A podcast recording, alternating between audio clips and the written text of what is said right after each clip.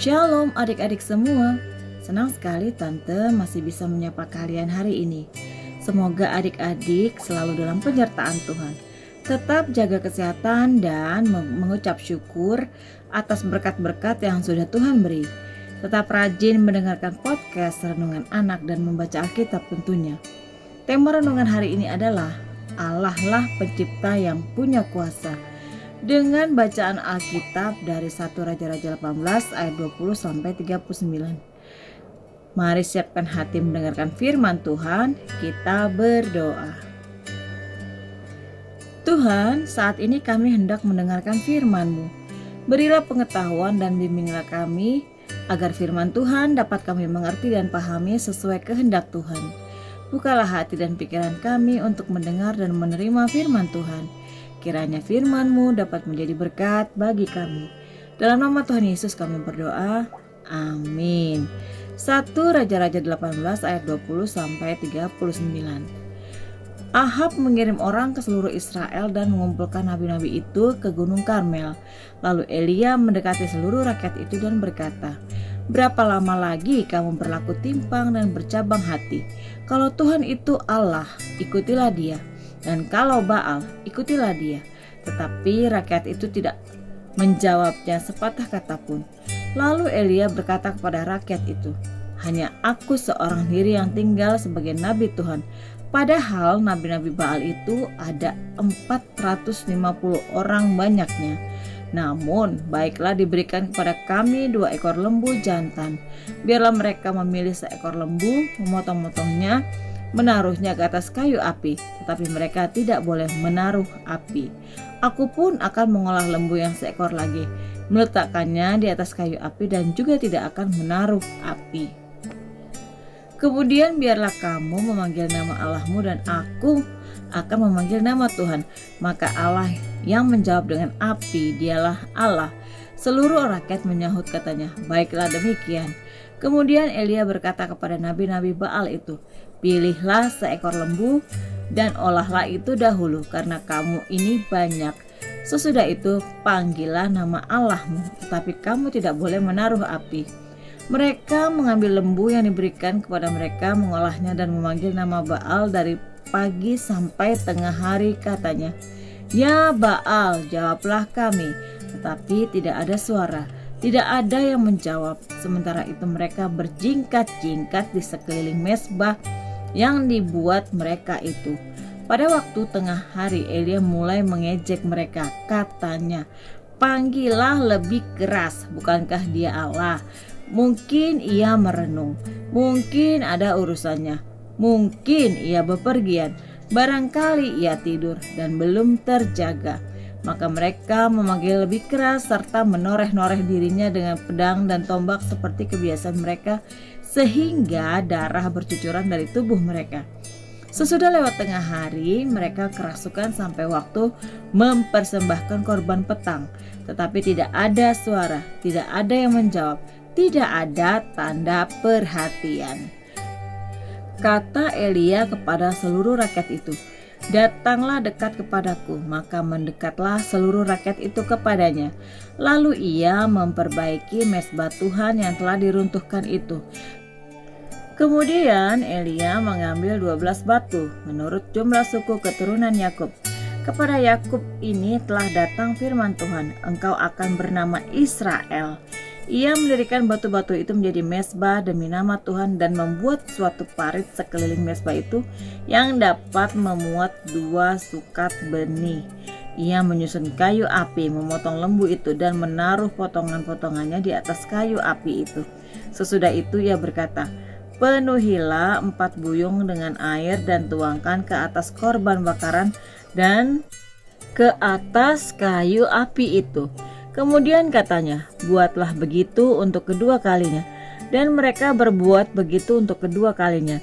Kemudian katanya, buatlah begitu untuk ketiga kalinya. Dan mereka berbuat begitu untuk ketiga kalinya. Sehingga air mengalir sekeliling mesbah itu.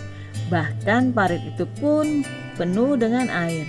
Kemudian pada waktu mempersembahkan korban petang, tampillah Nabi Elia dan berkata, Ya Tuhan Allah Abraham, Ishak dan Israel, pada hari ini biarlah diketahui orang bahwa engkaulah Allah di tengah-tengah Israel dan bahwa aku ini hambamu dan bahwa atas firmanmu lah aku melakukan segala perkara ini.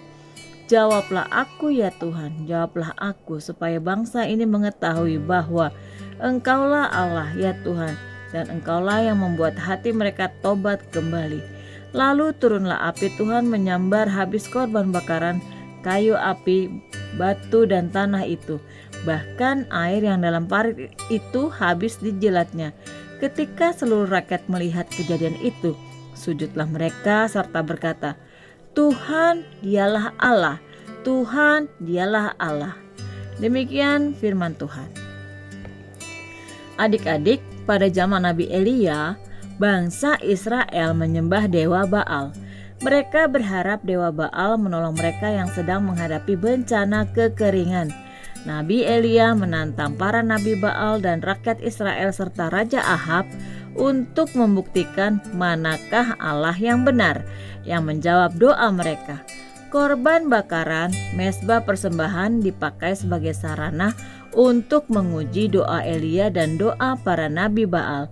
Jawaban Allah terhadap doa Nabi Elia pada akhirnya mengubah nasib dan masa depan bangsa Israel. Allah sejati yang disembah Nabi Elia jauh lebih berkuasa daripada Allah palsu sembahan para nabi Baal.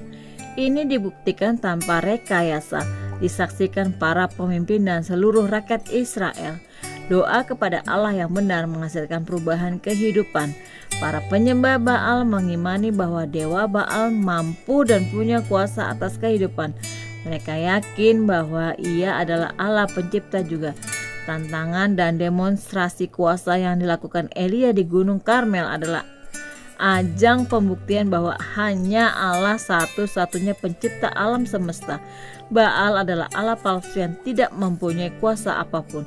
Adik-adik, apa tanggapan adik-adik jika ada orang yang mengatakan bahwa ada pencipta kehidupan yang lain selain Tuhan Allah kita?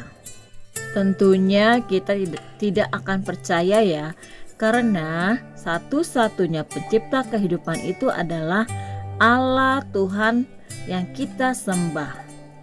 Bagaimana adik-adik dapat mengetahui ada kebohongan tentang cerita Allah lain? Tentu adik-adik dapat berdoa kepada Tuhan meminta hikmat untuk mengetahui mengenai cerita kebohongan tentang Allah lain tersebut. Apakah adik-adik mau mempertimbangkan untuk percaya kepada Allah lain seandainya ada yang bisa menunjukkan keajaiban kepada adik-adik? Tentu tidak ya adik-adik, karena Allah sejati yang kita sembah adalah Allah yang menciptakan langit dan bumi dan yang memberikan kehidupan kepada setiap makhluk di dalam dunia ini. Mari kita ucapkan bersama-sama, aku percaya hanya Allah pencipta dunia dan segala isinya. Sekali lagi, aku percaya hanya Allah pencipta dunia dan segala isinya. Mari kita berdoa. Bapa di surga, Jangan biarkan kami mudah terpesona oleh muslihat manusia untuk membelokkan iman kami daripada Tuhan, karena hanya Tuhanlah Allah yang Maha Kuasa, Pencipta langit dan bumi. Terima kasih Tuhan, dalam, dalam nama Tuhan Yesus, amin. Ingat ya adik-adik, kita hanya percaya kepada Allah, Pencipta dunia dan segala isinya. Tuhan Yesus memberkati.